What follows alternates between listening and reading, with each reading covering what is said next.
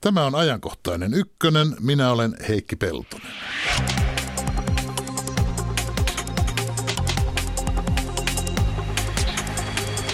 Oi niitä aikoja. Aika kultaa muistot. Jo ikääntyneiden ihmisten nuoruusmuisteluissa synkilläkin pilvillä on hopea reunus. Mutta 2000-luvun nuorten nuoruus ei ole kultainen. Eikö se nuoruus olekaan samanlainen auvoinen aika sukupolvesta toiseen? Nuoruudesta siis puhumme heti kohta. Lähetyksen loppupuolella puolen tunnin päästä etsitään maan ulkopuolista elämää. Tiistaina kerrottiin uutisissa, että linnun radalla on jopa 100 miljoonaa paikkaa, joissa monimutkaiset elämänmuodot olisivat mahdollisia. Kuhiseeko avaruus älykkäitä sivilisaatioita? Vai olemmeko yksin kosmoksen kolkossa hiljaisuudessa? Radio 1 lähetysikkunassakin voi kertoa nuoruusmuistoja meille. Varsinaiset elämäkerrat eivät sinne aivan mahdu. Tervetuloa ajankohtaiseen ykkösen Kaisa Vehkalahti. Kiitos. Tutkija, tohtori, nuoruuden historian tutkija. Mikä se Kaisa Vehkalahti, mikä se nuoruus oikein on? Onko nuoruus, onko nuoriso omana ryhmänään aina ollut olemassa vai ovatko ne joskus ennen olleet vain pikkuaikuisia? No totta kai nuoria on aina ollut kaikissa yhteiskunnissa ja kulttuureissa, että nuoruus sinänsä on ollut aina olemassa. Mutta varmaan nuoruus sellaisena ää, itsenäisenä muista elämänvaiheista erottuvana ajanjaksona ihmisen elämässä, kun me se tänä päivänä ymmärretään, niin sellaisen nuoruuden historia ei ole niin kauhean pitkä. Usein ajatellaan, että tuossa suunnilleen sata, reilu sata vuotta sitten 1800-luvun loppupuoliskolla kaupungistumisen ja teollistumisen myötä syntyi sellainen vaihe, että ihmisten vapaa-aika lisääntyi, lapsityövoiman käyttö esimerkiksi vähentyi ja alkoi niin kuin kasvaa siihen lapsuuden ja aikuisuuden väliin pitempi elämänvaihe, jolloin ää, nuori ei ole vielä täysivaltainen aikuinen, mutta ei ole enää lapsikaan. Ja on ää, niin kuin syntytilaa esimerkiksi nuorten omille, omille alakulttuureille ja, ja, ja tällaisille asioille. Että niin kuin laajemmin Euroopan tasolla nähdään, nähdään näin, että se nuoruus sellaisena modernina nuoruutena syntyy joskus 1800-luvun lopussa, mutta Suomessa aika paljon myöhemmin. Että kyllä 1800-luvun lopun, 1900-luvun alun maaseudulla niin nuoret oli pieniä aikuisia tai mm. siirtyi hyvin nopeasti ainakin 12-vuotiaana vaan Savotalle. Ja niin, näin. Ja jos sitä ennen heinätöihin. Niin, heti, heti niihin töihin, mihin, mihin pystyy. Mutta sittenhän myös monissa kulttuureissa ja yhteiskunnassa on ollut erilaisia siirtymäriittejä, joiden kanssa, kautta niin kuin nuori astuu aikuisen mm. rooliin. Suomessa esimerkiksi agraariyhteiskunnassa rippikoulu oli tämmöinen keskeinen, mm. keskeinen instituutio, jolla oli paljon merkitystä siinä siirtämisessä, lasten siirtämisessä mm. aikuisuuteen. Joskus viime vuosisadan puolivälin nurkillaan alkoi olla erityistä nuorisokulttuuria, eikö niin? Nuorille tarkoitettua musiikkia ja elokuvia, nuorille suunniteltuja vaatteita ja tämmöistä. Joo, ei niinkään 1800-luvun puolella. Näin on, joo. Suomessa voi ajatella, että varmaan niin kuin suuremmissa kaupungeissa, vaikka Helsingissä tai Turussa tai Tampereella oli jo 1900-luvun alkupuolella semmoisia paikallisia niin kuin nuorisokulttuureita. Mm. Mutta kyllä se Suomessa monessa mielessä vasta toisen maailmansodan jälkeen alkaa sitten sellainen niin kuin aika, jolloin voidaan puhua varsinaisista nuorisokulttuureista. Et me tutkija, kun, kun puhutaan nuorisokulttuureista, niin me oikeastaan tarkoitetaan usein kahta vähän eri asiaa. Et nuorisokulttuureilla tarkoitetaan tämmöistä nuorten omaehtoista toimintaa, nuorten omia porukoita, paikkoja, omaa, omaa musiikkia ja mm. itse tekemää kulttuuria. Ja sitten toinen tapa nähdä nuorisokulttuuria on sitten tarkoittaa sillä nimenomaan tämmöistä niin kuin kaupallista mm. nuorisokulttuuria, muotia, vaatteita, musiikkia, elokuvia ja näin edelleen. Ja oikeastaan mole, molemmissa tapauksissa niin se 50-luku, 60-luvun 60-luku on niin kuin sitä nuorisokulttuurien nousuaikaa Suomessa. Minähän nyt pohdin näitä sen takia, että olen juuri lukenut nuorisotutkimusverkoston uudet julkaistut kaksi kirjaa. Tieteellisemmän nuoruuden sukupolvet ja voiko sanoa tarinallisemman teoksen Oi nuoruus. Kuvaanko mä näitä ollenkaan oikein? Joo, kyllä. Kaisa Vehkalahti, kerro näiden taustasta. No meillä oli äh, nel, tasa neljä vuotta sitten käynnistettiin äh, oma elämäkerrallisten tekstien keruu yhteistyössä Suomalaisen kirjallisuuden seuran ja Nuoren voiman liiton kanssa. Tämän kerun nimi oli Oi nuoruus ja me haettiin eri-ikäisten suomalaisten, tavallisten suomalaisten kirjoituksia mm. nuoruudesta. Ja saatiin silloin tähän kilpailuun ää, 376 tekstiä, tosi rikas ja mahtava aineisto. Vanhin kirjoittaja on syntynyt vuonna 1917. Ja siis lähentelee sata vuotta. niin, jos, kyllä. Vielä, jos vielä on hengissä. niin, moni sieltä alkupäästä ei ole, ei ole enää ja nuorin sitten. näkemässä tätäkin, näitä julkaisuja. Nuorin oli ää, 93 muistaakseni, muistaakseni mm. syntynyt. Ja nyt tietysti tutkijoilla kestää jonkin aikaa aina pureskella ja analysoida ja nyt tänä keväänä ää, valmistui meidän tota, artikkelikokoelma, jossa ollaan monitieteisen tutkijajoukon voimin niin kuin luettu yhdessä tätä tekstiaineistoa ja analysoitu nuoruutta eri näkökulmilta. Ja sitten sen vuoksi, että nämä tekstit itsessään oli niin rikkaita ja elämänmakuisia ja avaavat niin kuin semmoisen henkilökohtaisen näkökulman Suomen lähihistoriaan, niin me haluttiin ää, tehdä myös julkaisu, jossa tota, niin on näitä itse tekstejä sellaisina, kun ne on meille lähetetty. Ja sitten nyt ilmestyy myös tämä Oi nuoruus-niminen kokoelma, jossa on 23 tekstiä näiltä kirjoittajilta. Mm. Voisi olla hemaisevaa lukea niitä tekstejä tässä ääneen, mutta sitä emme tee, me kuuntelemme, kun meillä on näitä äänitteitä vuosienkin takaa. Kuunnellaan pieni ääninäytö. Se on vuodelta 1942. Puhujana on presidentti Risto Ryti. Ja siinä tarkoitetut Suomen nuoret, joita Risto Ryti puhuttelee, ovat varmaan syntyneet 20-luvun loppupuolella tai 30-luvun aivan alussa, jos ollaan vuodessa 1942. Suomen nuoret. Jälleen on päättynyt eräs isänmaan hyväksi suorittamanne työn vaihe. Innolla ja uutteruudella on jokainen teistä kykynsä mukaan kantanut kortensa yhteiseen kekoon. Sitten viime työkauden on lukumääränne moninkertaistunut ja työnne laajentunut käsittämään yhä useampia toiminnan aloja. Olette voimienne mukaan helpottaneet kansamme huoltotilannetta – ahkerasti keräämällä hyödyllisiä tuotteita metsistä ja vainioilta. Olette kokoamalla huomattavia määriä metalliromua, kumia ja lumppuja antaneet puolustusvoimillemme arvokasta apua. Ja keräämällä vaateapua Itä-Karjalan lapsille olette osoittaneet sydämenne lämpimänä sykkivän puutetta kärsivien puolesta. Omalta pieneltä osaltaan on jokainen teistä ollut urhollisena sotilaana niissä puolustusvoimissamme, jotka taistelevat sodan aiheuttamia vaikeuksia, kärsimyksiä ja puutetta vastaan. Työtä, työtä, työtä. Sitäkö se on ollut niin nuoruus kuin aikuisikäkin joskus 30-luvulla, vielä 40-luvulla? No aika pitkälle kyllä, että nimenomaan nämä 20-30-luvulla syntyneet kirjoittajat, jotka edustaa vanhinta polvea tässä meidän kerussa, niin heidän teksteissään niin työ on selvästi sellainen tekijä, joka kääntää lapsuuden nuoruudeksi. Ähm, Tämä oli hirveän hyvä näyte siinä mielessä, että, että monissa näissä teksteissä näkyy se, miten sota ikään kuin veitsellä leikaten katkaisee sen lapsuuden ja sodan toiselle puolelle jää sellainen nostalginen, aurinkoinen, onnellinen ja turvallinen lapsuuden maailma.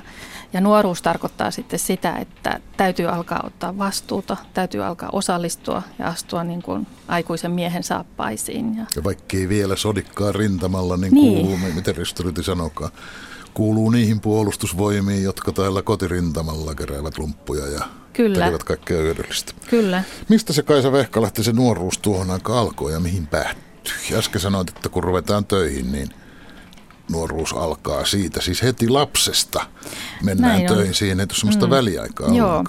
Niin kuin yksi näistä vanhimmista mieskirjoittajista toteaa siinä tekstinsä alussa, niin että hän ei oikein tiedäkään, että mistä se nuoruus alkoi, koska tuntuu, että jo niin nuorena teki aikuisen miehen töitä, että aikuinenhan tässä ollaankin. Ja itse asiassa tämä on ollut semmoinen jotenkin kantava ja voimaannuttava tekijä monelle näille kirjoittajille, että vaikka se työ on varmasti ollut kovaa, ja he ei niin kuin missään nimessä kaipaa takaisin sellaiseen yhteiskuntaan, missä tehdään rankkaa fyysistä työtä, niin sitä muistellaan jälkeenpäin myönteisenä asiana, että ollaan opittu tärkeitä asioita ja kasvettu. Siis sen työn kautta on saavutettu Kyllä. jotain, itse asiassa Joo. luotu tämä mm. Hyvinvointiyhteiskunta. Kyllä, ja sitten henkilökohtaisella tasolla niin on saatu itsevarmuutta, uskoa omiin mahdollisuuksiin ja sellaisia positiivisia kokemuksia – mutta se, mistä nuoruus alkaa, niin se on niin kuin hyvin yksilöllistä ja tässä aineistossa käy erittäin hyvin ilmi esimerkiksi ne sosiaaliset erot. että miten nuoruus oli todella erilainen 30-luvulla ää, köyhään pientilallisen perheeseen tai työläisperheeseen syntyvälle lapselle. Niin, siis apteekkarin, tai, apteekkarin poika ei lähtenyt 12-vuotiaana Ei, häntä ei niin kuin pöllimetsä kutsunut. Ja mutta sitten taas toisten nuoruuskertomus voi olla kertomusta siitä, että miten oli niin kuin vaikea päästä eteenpäin, ei tahtonut päästä oppikouluun ja joutui muuttamaan koulukortteeriin pitkän matkan päähän kodista ja miten riivittiin koko niitä rahoja sinne opintielle. Että se, nämä on samalla kertomuksia siitä modernin Suomen rakentamisesta ja niin kuin sosiaalisesta noususta ja vaurastumisesta ja elintason kasvusta myöskin Suomessa. Paljonko nämä lapsuuden ja nuoruuden ja aikuisuuden rajakohdat ovat muuttuneet? Ovatko ne nyt samoissa kohdin nyt 2000-luvulla kuin ne olivat sanotaan 70-80 vuotta sitten? No tämä on hyvä kysymys, että kyllähän me monella tavalla eletään ää, niin kuin pidentyneen nuoruuden kulttuurissa ja tämäkin meidän aineisto sitä tukee. Kimmo Jokinen kirjoittaa tässä meidän artikkelikokoelmassa ää, jojottelusta, jolla hän niin kuin viittaa siihen, että miten niin kuin, ää, ää, niin kuin suurten ikäluokkien nuoruuden aikaan ehkä oli vielä niin kuin sellaiset selkeät etapit, jotka ihmisten oli niin kuin helppo niin kuin saavuttaa. Pääsi töihin, perustettiin perhe, saatiin lapsia ja elämä mm. eteni tämmöisessä niin kuin normaalissa tahdissa, kun taas tänä päivänä niin kuin nämä tällaiset aikuisuuden etapit niin kuin liukuu yhä kauemmas ja on tyypillisempää se, että nuori ei esimerkiksi pääse, vaikka haluaiskin, niin itsenäistymään samalla tavalla, vaan niin kuin joutuu palaamaan kotiin ja semmoinen riippuvaisuus vanhemmista voi jatkua paljon pidemmälle. Perheen perustamista lykätään, työpaikkoja ei löydy ja niin edelleen. Se liukuu niin kuin se nuoruus, mm. nuoruus eteenpäin. Ja sitä kautta pitenee. Onko niin. lapsuus samaan aikaan lyhentynyt, niinkin väitetään? Niin, näinkin, näinkin voi että olla. Että nuoruus siis alkaa mm. aikaisemmin ja päättyy myöhemmin ja sen sijaan, että se olisi tämmöinen mm. alle kymmenen vuoden välitila, niin se venyy ja paukkuu ja on, niin. ihmiset ovat 20 vuotta nuoria. Joo, kyllä se niin vähän, vähän tältä vaikuttaa tällaisen laadullisen aineistonkin näkökulmasta. Sitten on monet sellaiset niin nuoruuteen kuuluvaksi mielletyt asiat, niin lapset joutuu ne kohtaamaan yhä nuorempana. Näissä ihan tämän päivän nuorten teksteissä esimerkiksi ulkonäköpaineet on selvästi sellainen asia, joka tulee niin kuin lasten elämään. Et silloin väliä jo kymmenenvuotiaana, mm, ja eikä, eikä vasta rippikoulun jälkeen. Mm, näin. Mitä ne tärkeät etapit ovat? Koulun alkaminen tai ennen vanhaa oppikouluun meno vai lukion alkaminen, rippikoulu, koulun päättyminen – mm. armeijan menon, työhön menon, perheen perustaminen. Tähän tuntuu hyvin loogiselta ja ajassa etenevältä, jos sijoittaa tai jonnekin sanotaan vaikka 50-luvun maailma. Joo, näin on. Tässä varmaan mitä luettelitkin on, on just sellaisia tyypillisiä etappeja, joita löytyy tässä niin kuin vanhempien kirjoittajien kirjoittajien aineistossa. Että se nuoruuden alkukohta on ehkä sellainen, mitä on hankala määritellä. No moni sijoittaa sen suoraan niin kuin kouluvuosiin. Ja sitten on tämä niin kuin esimerkiksi työn määrän lisääntyminen elämässä näillä vanhemmilla kirjoittajilla.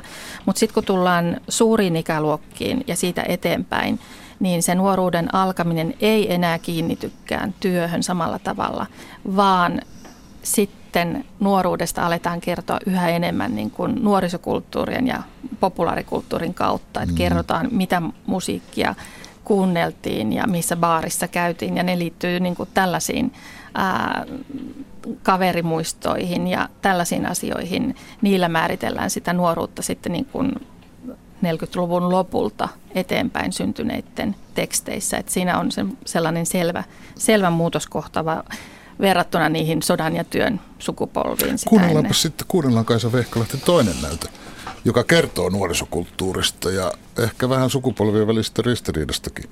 Tämä vuosi on, siis se ilmestymisvuosi radiossa on 1956, sen hetken nuoret siis, jos nyt oikein lasken, niin vuoden 40 kummankin puolen syntyneitä suunnilleen.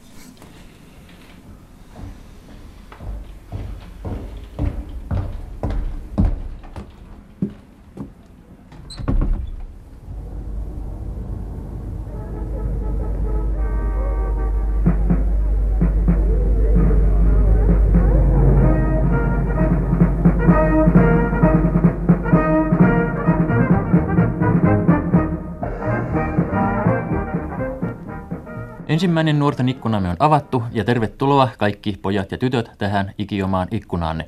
Tartumme heti härkää sarvista ja katselemme ikkunamme ensimmäisestä ruudusta uutta villitystä rock and roll musiikkia, joka paraikaa villitsee nuorisoa eri puolilla maailmaa. Jalkojen tömistyksin elää nuori yleisö mukana, kun kyseistä filmiä lauantai-iltana esitetään helsinkiläisessä elokuvateatterissa. Ja tietysti parhaiden kohtien jälkeen puhjetaan huimiin vihellyksiin ja muihin suosionosoitushuutoihin.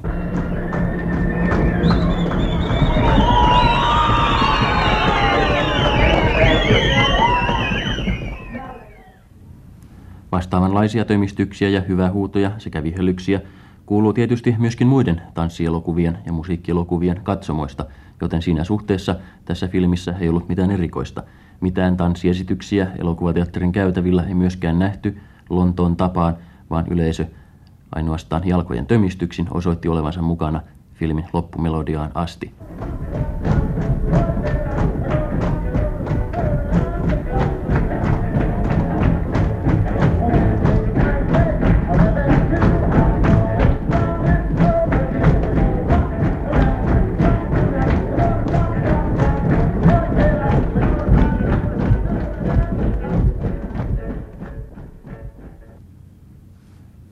Teatterista poistuvassa nuoressa yleisössä ei suinkaan saattanut huomata minkäänlaisia tanssitaudin oireita, vaan se poistui täysin rauhallisesti. Tämän nuorisojoukon keskeltä nappasin muutamia haastateltavia, jotka seuraavassa kertovat mielipiteiden rock and roll musiikista ja siitä, millä tavalla se heihin vaikuttaa.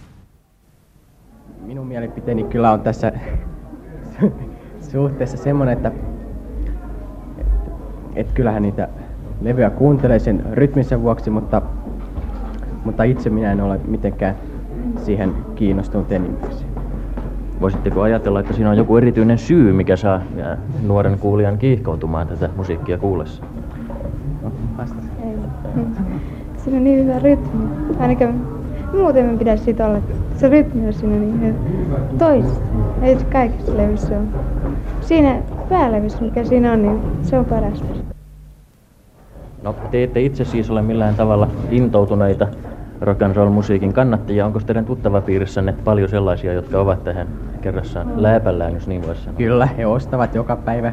Ja silloin kun on vaan rahaa, niin hyvin monta sitä levyä, mitä on. Ja, ja sitten kun he ovat esimerkiksi töissä, niin he siellä rummuttavat käsin ja tömistelevät ja yrittävät olla siinä mukana ja unohtavat työnsä kokonaan, että täytyy aina väli käydä herättämässä heitä siinä. No, no kyllä sitä voi vähän suomalainenkin joskus. Niin, mutta se on ihan pelkkää, se on pelkkää ihan matkimista vaan sieltä ulkomailta, mitä on.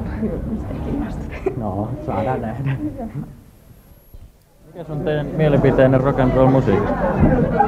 Joo. Kerta kaikkiaan ihastuttavaa. Ihastuttavaa. Mikä siinä on niin ihastuttavaa? Se rytmi ja se tyyli, jolla se esitetään. Rytmi ja tyyli, jolla esitetään. Menee vereen ja luihin. Varmasti. Mä vaan pitää sitä kiinni koko ajan penkillä. Ai, kaveri sanoi, että hän sai pitää koko ajan kiinni, ettei hyppäni mukana. No, se on kerta kaikkiaan ihana rock and roll musiikki. Mä voisin kuunnella sitä aina. Aina? Ihanko aina? Aina. No niin. Joo, mutta mä tulemaan. Yleensä tuntuu helsinkiläinen nuoriso suhtautuvan tähän uuteen villitykseen asiallisesti ja rauhallisesti. He kuuntelevat mielellään rock and roll musiikkia, mutta eivät ole valmiit riehaantumaan, vaikka nyt esitettävässä elokuvassa näkevätkin soittajien vääntelevän itseään kaikista mahdollisista nivelistä, osittain niveltä välistäkin, menevän välillä miltei solmuun ja samalla ihmeellistä taitoa osoittain kuitenkin jatkuvasti saavan instrumenteistaan irti huumaavaa musiikkia tanssijoiden säästyksiksi – Tanssijoilla taas ovat liikkeet, jos mahdollista vieläkin hurjemmat, mutta heillä on sikäli helpompaa, ettei heidän tarvitse itse soittaa. Ensimmäisen lopsahtaneen meteleyrityksen jälkeen on nuoriso käyttäytynyt rauhallisesti, kertoi poliisi. Ilman ennakkokohua ulkomainen levottomuuksista olisi elokuvan esitys, täällä varmaankin sujunut täysin normaalisti. Mutta mistä sitten johtuu, että kerrotun kaltainen villiintyminen voisi nuorisojoukon keskuudessa syntyä – Asiaan ehkä saattaisi psykiatri, professori Martti Kaila, antaa selvityksen. Ei ole helppoa antaa psykologista selvitystä siitä, mikä tällaiseen villitykseen loppujen lopuksi on syynä. Mehän tiedämme, että kaikilla primitiivisillä kansoilla tanssi ja erityisesti voimakkaaseen rytmiin liittynyt tanssi on purkautumistie, jossa ihmisten salatut toiveet ja tarve irtautua, pääsevät hurmion omaisella tavalla ilmaisuunsa. On mielenkiintoista todeta, että tällaiset raivotanssimiset eivät ole mitään meidän ajallamme uutta, vaan että varsinkin keskiajalta tunnetaan useita jopa vaarallisiakin tanssiepidemioita, missä ihmiset riehaantuvat tanssivaan siinä määrin, että he lopulta joutuvat vaikeiden kouristusten omaksi. Tällainen tanssiraivotauti on saanut oman nimensäkin. Se kulkee nimittäin Pyhän Vituksen tanssitautena ja ilmeni ensi kerran Strasbourgissa 1418, kun vaikea ruttoepidemia oli voitettu ja ihmiset halusivat osoittaa iloaan sen johdosta. Meidän aikanamme tanssilla tietysti on samanlainen riehaan, rentoutumisen tarkoitus kuin aikaisemminkin, siis voimakkaaseen rytmiin ja toistuviin liikkeisiin liittyy eräänlainen vapautuminen ihmisen jännitystilasta. Mutta varmaa myös on, että sensaation halu, tarve osoittaa vähän kapinamieltä, yleistä järjestystä ja yleisiä käsityksiä vastaan on osaltaan huomattavasti myötä vaikuttamassa tällaisen ilmiön syntyyn. Ennen kuin jätämme tämän nuoriin niin omituisella tavalla vaikuttavan musiikin, vielä pieni näyte siitä itsestään. Bill Haley and his Comets esittävät nyt sävellyksen Rock. Ah!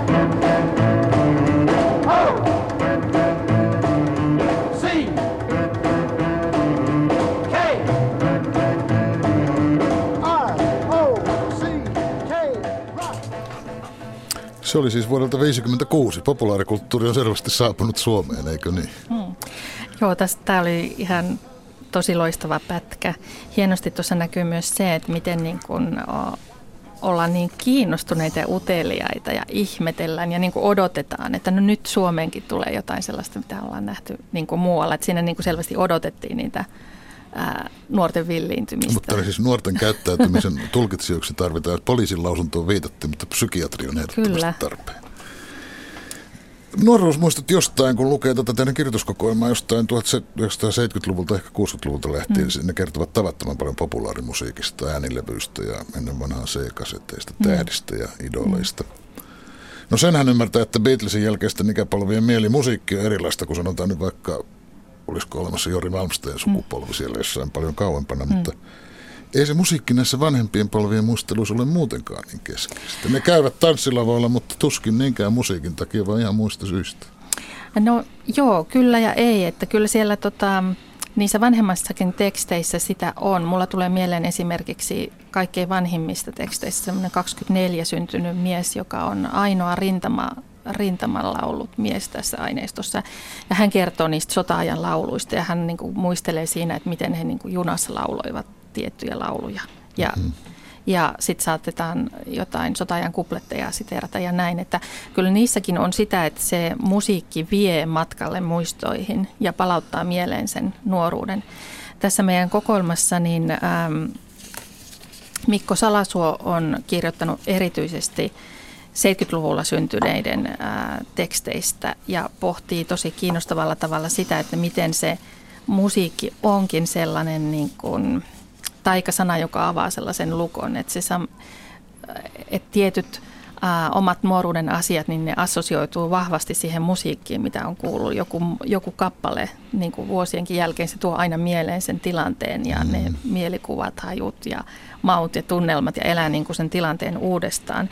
Tässä meidän tota, Oi nuoruuskokoelmassa siinä on tässä nuoremmassa päässä esimerkiksi sellainen poika pääkaupunkiseudulta 78 syntynyt muistaakseni, jolla on niin kuin semmoinen tosi tunnistettava muisto siinä hänen tekstissään. Että hän tavallaan niin kuin ajoittaa sen oman nuoruutensa alkamisen siihen, että miten hän auton takakor- takapenkillä saa niin kuin vanhemman serkkupojan korvalapustereot ja sieltä kuuluu Alice Cooperin mm. Poison. Ja sitten hänelle niin kuin avautuu semmoinen... Siinä hän hyppäsi lapsuudesta ikään kuin nuorisokulttuuriin Kyllä, varsinkin sitten kun etupenkillä äiti takavarikoi sen kasetin, että ei, ei kuunnella tällaista, niin silloin siihen niin kuin rakentuu tietty raja niin kuin hänen ja vanhempien välille. Ja hän alkaa, niin kuin, että se on niin kuin hänelle sellainen yksi etappi matkalla kohti aikuisuutta.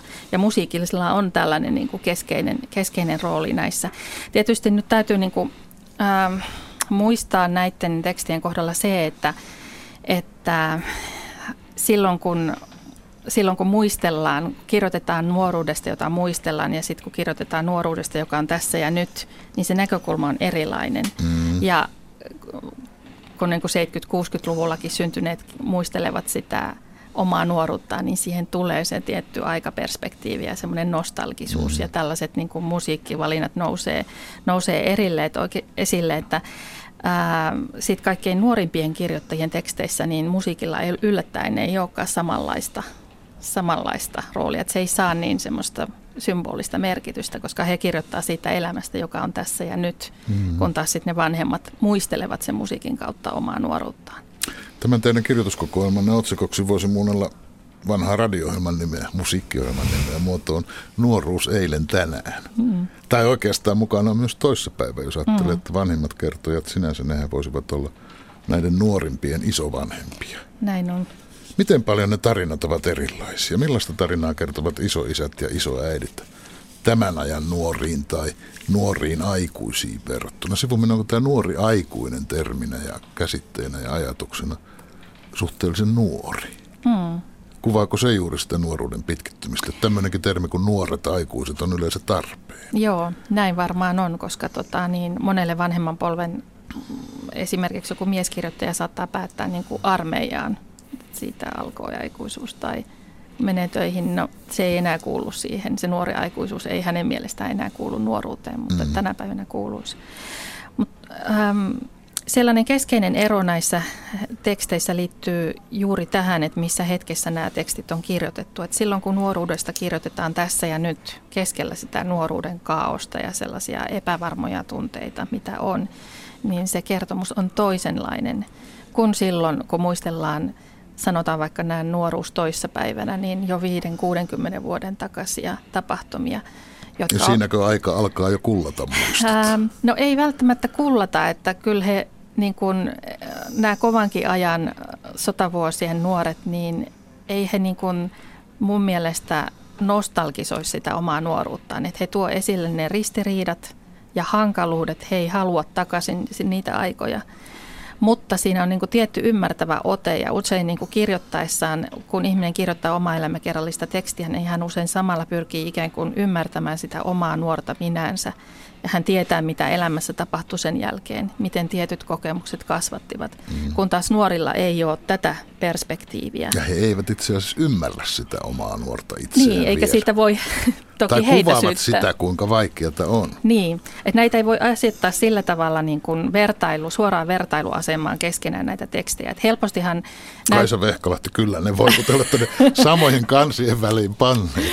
niin, mutta tota, tarkoitin sitä, että semmoinen niin yhteinen nimittäjä näissä eri aikojen nuoruuksissa on se, että myös niin kuin vanhat kirjoittajat kertovat nuoruuden epävarmuudesta ja nuoret kirjoittajat kertoo, mutta se epävarmuus oli erilaista. Mm. Näiden vanhojen kirjoittajien nuoruudessa epävarmuus liittyy epävarmoihin ulkoisiin olosuhteisiin, köyhyyteen, sotaan, tällaisiin niin kuin rajuihin asioihin. Tämän päivän nuoret kirjoittaa paljon sellaisesta epävarmuudesta, joka liittyy heidän sisäisiin tekijöihinsä liittyy siihen, että meillä on niin periaatteessa kaikki on mahdollista. Ajatellaan, että kaikki on itsestä kiinni ja on niin kuin rannattomat mahdollisuudet, jolloin niin kuin jokaisen nuoren pitäisi niin kuin jo hyvin nuorena tietää, mitä hän haluaa ja päämäärätietoisesti kilpailla ja mennä Siis elämä eteenpäin. avautuu kuin rannaton meri ja pitäisi osata niin. suunnistaa oikeaan suuntaan. Se... Kun taas isoisän isoisällä olikin joki, joka pitkin kuljetaan ilman muuta niin kuin se joki Niin, virtaa. kyselemättä. Tämä oli aika äkkiä keksitty vertaus, anna anteeksi. Näistä kirjoituksista hän saa sen käsityksen kuitenkin, että nuoruus tässä vuosituhannen vaihteen molemmin puolin nyt. Mm. Että se on vaikeampaa aikaa kuin nuoruus 30, 40, 50-luvulla. Vähän semmoinen, että vaikka nämä entiset nuoret ovat uurastuksella ja raatamisellaan luoneet koko hyvinvointiyhteiskunnan, että nauttikaa nyt tästä kaikesta nuoret, Mm. niin ei ne vaan nauti. Niin. Jokainen aika luo omat ongelmansa ja se on, se on oikeastaan semmoinen piirre, joka tässä nousee semmoiseksi, voisiko sanoa jopa ylihistorialliseksi tunteeksi, joka yhdistää. Että nuoruus on se elämänvaihe, jolloin tämä niin kuin herätään ja pohditaan ja mietitään. Täytyy löytää se oma paikka yhteiskunnassa ja jokaisessa ajassa on erilaiset, erilaiset haasteet ja ongelmat. Että kyllähän maailma on muuttunut todella paljon, paljon niin kuin sillä aikavälillä, mitä tämä meidän kokoelma kuvaa. Ja tänä päivänä haasteet on toisenlaiset, mutta tota niin, meidän ehkä ei pitäisi niin kuin myöskään aliarvioida niitä tämän päivän nuorten haasteita sen Mutta- takia, että toisilla oli sota ja Mutta vaikea. Kaisa Vehkalahti, onhan nuoruudessa varmaan jotain muuttumatonta, aina samanlaista iankaikkista. Mm. Mitä? No kyllä mä sanoisin tämän, näiden tekstien perusteella, että se on just tämä, ää, että nuoruuden haaste on löytää se oma paikka ja oma minä. Ja Se on etsinnän aika. näin. Se on Kyllä. suuren etsinnän aikaa. Hyvä, tämmöiseen tiivistelmään me tulimme. Kiitos sinulle Kaisa Vehkalahti. Kiitos.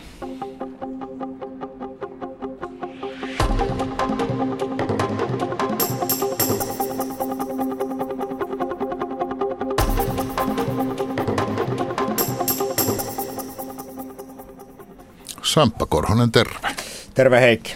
Yle Radio 1 lähetysikkunassa todetaan muun muassa, että elämme pidentyneen lapsuuden aikaa. Täysi-ikäiset käyttäytyvät kuin pahaiset kakarat.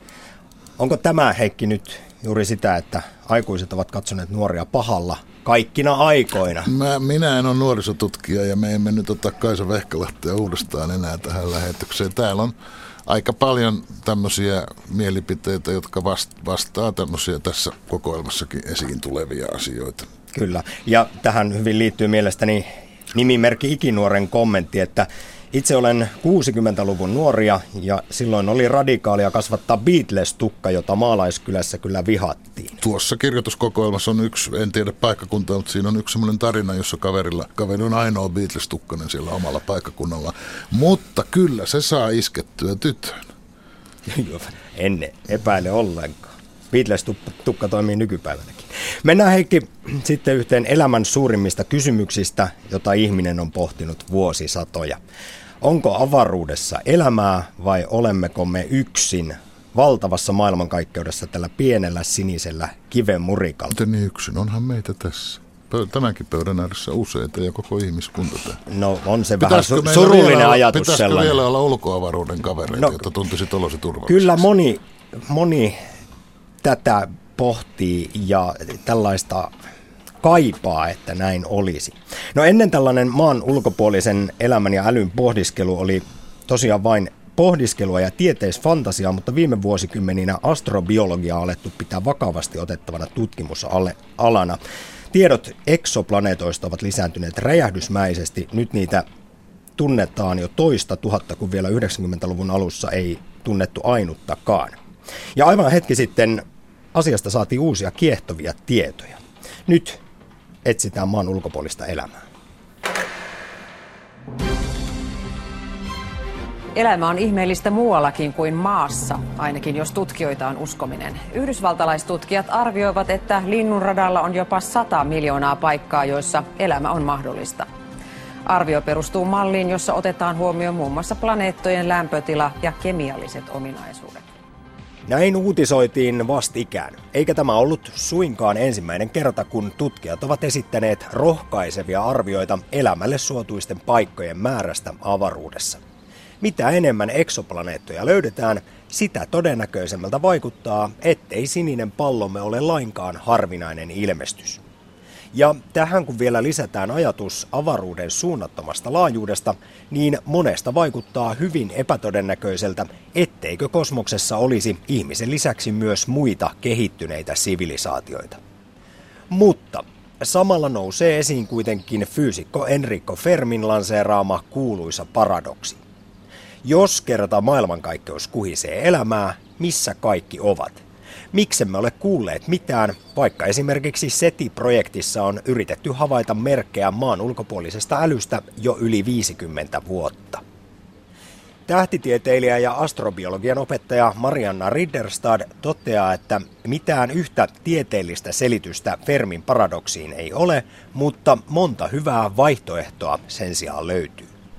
Niin on las- tai voi helposti laskea, että jos sellainen sivilisaatio kehittää niin kuin itsestään lisääntyviä robotteja, niin ne voi helposti lisääntyä eksponentiaalisesti ja sitten käydä kaikilla planeetoilla galaksin sisällä hyvin lyhyessä ajassa. Eli minkä takia tällaisia ei ole nähty niin se on se varsinainen Fermin paradoksi. Ja se viittaisi siihen, että ihan lähiympäristössä avaruudessa ei ole niin kuin kovin korkean teknologian sivilisaatioita.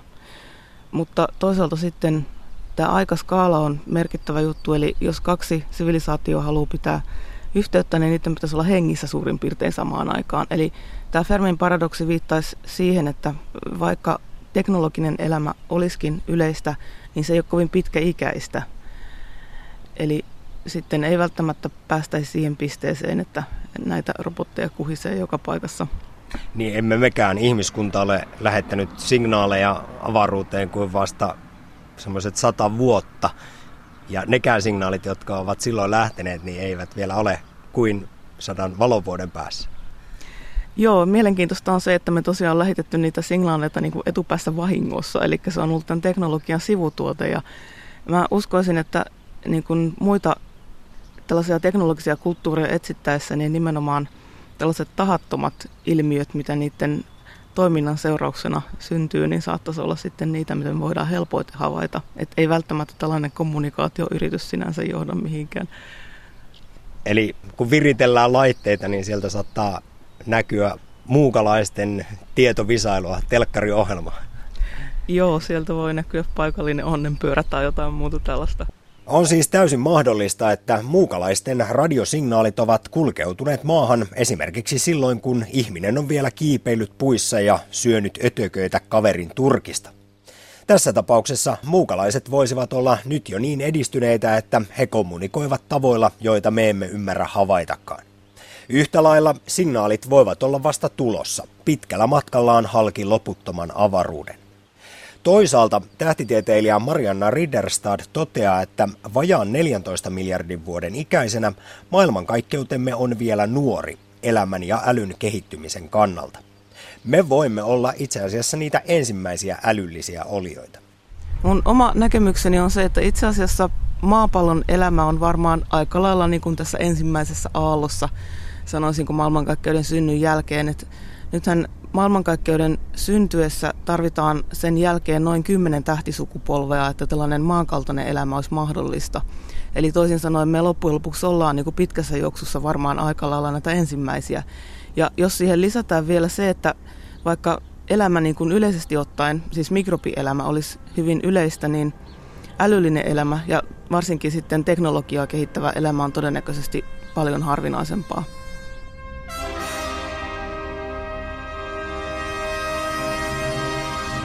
Yleistä vai harvinaista? Sitä voi kysyä myös itse elämän syntymisestä. Vaikka siis eksoplaneetta olisikin esimerkiksi maan kaltainen, niin millä todennäköisyydellä siellä herää elottomasta liejusta ajatteleva olento, tai edes mikrobi? Onko maapallollamme käynyt äärimmäinen lottovoitto, vai ovatko kärpäset ja härkäset rutiininomainen osa kosmista evoluutiota, kun vain aikaa ja otollisia paikkoja on tarpeeksi? Tähtitieteilijä ja astrobiologian opettaja Marianna Ridderstad myöntää, että tätä ei voida vielä kuin vain arvailla. Niin kauan kunnes maan ulkopuolisen elämän merkkejä löydetään tai elottomasta onnistutaan luomaan elollista laboratoriossa. Uskoisin, että elämä on suhteellisen yleistä. Siis jos ajatellaan tällaista niin kuin mikrobielämää varsinkin, tai jopa niin kuin monisolusta elämää, siis eläimiä, niin todennäköisesti se on aika lailla tällainen sopivien olosuhteiden vallitessa ilmenevä ominaisuus. Mutta sitten älyllinen elämä, niin se vaatii jonkun verran tällaisia erilaisia sattumia, että pääsee sopivat ruumiinmuodot ja sopivat ekologiset lokerot vapautumaan oikeaan aikaan. Ja sitten, että planeetalla on tarpeeksi pitkään tarpeeksi rauhalliset olot esimerkiksi. Eli se on sitten jo huomattavasti tällainen vaativampi tapaus. No Marianna Ridderstad, vielä siitä ihan peruselämän kehittymisestä, niin se tiedetään, että avaruus on täynnä esimerkiksi orgaanisia molekyylejä ja näitä elämän peruspalikoihin eli proteiineihin liittyviä aminohappoja syntyy ihan elottomassa liejussa, mutta nekin ovat kuitenkin vielä käsittämättömän kaukana elävästä yksittäisestä solusta. Voisiko sanoa jopa, että yhtä kaukana kuin yksi tiili on kokonaisesta pilvenpiirtäjästä? Joo, kyllä vaan siis. Elämähän on siitä jännä juttu, että se käyttää niitä rakennusaineita, joita on eniten ja parhaiten tarjolla tässä aurinkokunnassa ja lähiympäristössä. Eli siinä mielessä voisi ajatella, että elämä on tällainen yleinen ominaisuus, joka aina sopivien olosuhteiden ilmetessä sitten lähtee käyntiin. Mutta tosiaan elävä soluhan on jo niin kuin tavallaan yksi kokonainen eliö, eli sitä täytyy edeltää ihan valtavan monimutkainen ja monimuotoinen kehitys. Ja tästä varhaisimmasta kehityksestä tosiaan ei ole tällä hetkellä niin kuin mitään hajua. Eli on ehdotettu, että elämä voisi olla tällainen aineen niin kuin, ikään kuin emergentti ominaisuus, että se tavallaan ilmenee tietyissä olosuhteissa, jolloin, jolloin tavallaan niin kuin kokonaisuudesta tulee enemmän kuin osiensa summa. Eli aine muuttuu eläväksi, tietyt molekyylit alkavat ö, kopioitua ja välittää sisältämänsä informaatio. Mutta tosiaan uskoisin, että loppu, loppujen lopuksi niin kuin laboratoriokokeet tulevat sitten ratkaisemaan tämän asian. Miten elämä on syntynyt maapallolle vai onko se syntynyt täällä ollenkaan? Joskus puhutaan nimittäin myös niin kutsutusta panspermia-teoriasta. Sen mukaan elämän siemenet kulkeutuvat taivaan kappaleelta toiselle. Esimerkiksi Marsista on lentänyt murikoita maahan moneen kertaan, ja punaisella planeetalla olosuhteet ovat olleet elämälle suotuisat todennäköisesti paljon aiemmin kuin maassa. Vaan mistä ja milloin sitä elämää sitten löytyy, ettei tarvitsisi enää ihmetellä. Aurinkokunnastamme Marianna Ridderstad nostaa esiin kolme paikkaa. Saturnuksen Titankuun, Jupiterin Eurooppakuun, jonka jäisen pinnan alla velloo meri, sekä Marsin luolastot, joissa voi piillä nestemäistä vettä. Lisäksi hän huomauttaa toiveikkaasti, että kauempiakin kohteita nähdään koko ajan enemmän ja paremmin. Nythän tutkimus menee tosiaan hirveätä vauhtia eteenpäin ja ihan Seuraavien vuosien aikana on suunnitteilla taas uusia projekteja, joiden tarkoituksena on kartoittaa periaatteessa kaikki ihan lähiavaruudessa olevat planeetat. Uskoisin, että seuraavan 20 vuoden kuluessa saadaan niin paljon spektrejä toisilta planeetoilta, että niistä löytyy myöskin mahdollisia kandidaatteja tällaisiksi eläviksi planeetoiksi. No entäs vielä se älyllinen elämä? Tässä on näistä todennäköisyyksistä puhuttu, ei tarvitse sanoa, että milloin se ensimmäinen kontakti saadaan, mutta mikä on valistunut veikkauksesi siitä, että minkä verran sitä voisi olla tuolla jossain? No, jos nyt ajatellaan omaa galaksia, linnunrataa, niin mun veikkaukseni olisi, että ihmisten lisäksi saattaisi olla ehkä yhdestä viiteen tällaista älyllistä sivilisaatioa, eli ihan kourallinen, jos niitä on muita.